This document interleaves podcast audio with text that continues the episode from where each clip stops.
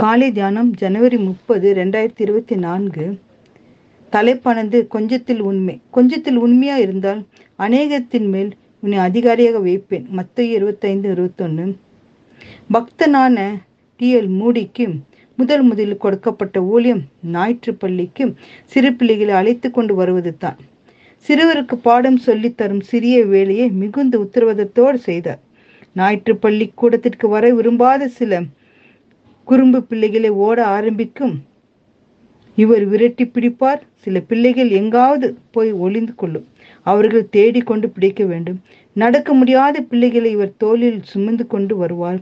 மிகுந்த உண்மையோடும் உத்தரவத்தோடும் அவர் கடமையை பல மாதங்கள் செய்த பின்னரே அவருக்கு ஞாயிற்று சிறுவர் பள்ளிக்கூடத்தில் கற்பிக்கும் பதவி கிடைத்தது. அதிலும் அவர் உண்மையுள்ளவராயிருந்தார். கர்த்தர் அவரை உயர்த்தி உயர்த்தி பத்தொன்பது நூற்றாண்டின் மாபெரும் சுவிசேஷத்தை வீரனாக்கினார். சரித்திர ஆசிரியர்கள் அவரை பற்றி எழுதும்போது அவர் ஒரு கையினால் ஐரோப்பிய கண்டத்தையும் மறு கையினால் அமெரிக்க கண்டத்தையும் ஏந்தி பரலோகத்திற்கு நேராய் ஜெபம் ஏறெடுக்கக்கூடிய தெய்வீக வல்லமுள்ளவராய் இருந்தார் என்று குறிப்பிடுகிறார்கள்.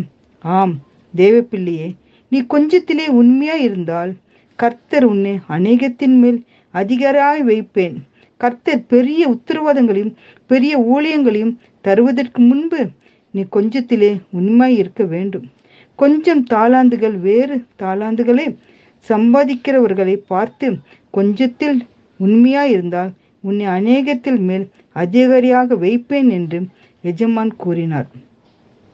தாவீது மேய்த்து வந்த ஆடுகள் கொஞ்சம்தான். ஆனால் ஆடுகளை கர்த்தாக கவனித்து வந்தான். ஆடு மேய்த்தவனை தேவன் அரசனாக்கினார்.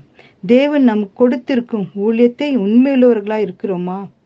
கொஞ்சத்தின் உண்மையுள்ளவர்களா இருக்கிறோமா? தேவன் நம்ம அநேகத்தின் மேல் அதிகாரியாக வைப்பார். உன்னிடத்தில் உள்ள கொஞ்சத்தோடு தேவனை நோக்கிப்பார் தேவன் அதை அபரிதமாக ஆசீர்வதிப்பார்.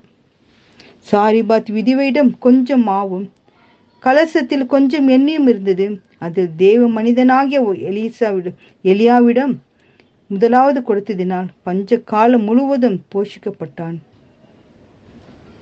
இப்படியாக ஐந்து அப்பமும் இரண்டு மீன்களும் கிறிஸ்தனுடைய கையில் கொடுக்கப்பட்ட மாத்திரத்தில் அது ஆசீர்வதப்பட்டது. ஜனங்கள் எல்லோரும் திருப்தி அடைந்தார்கள்.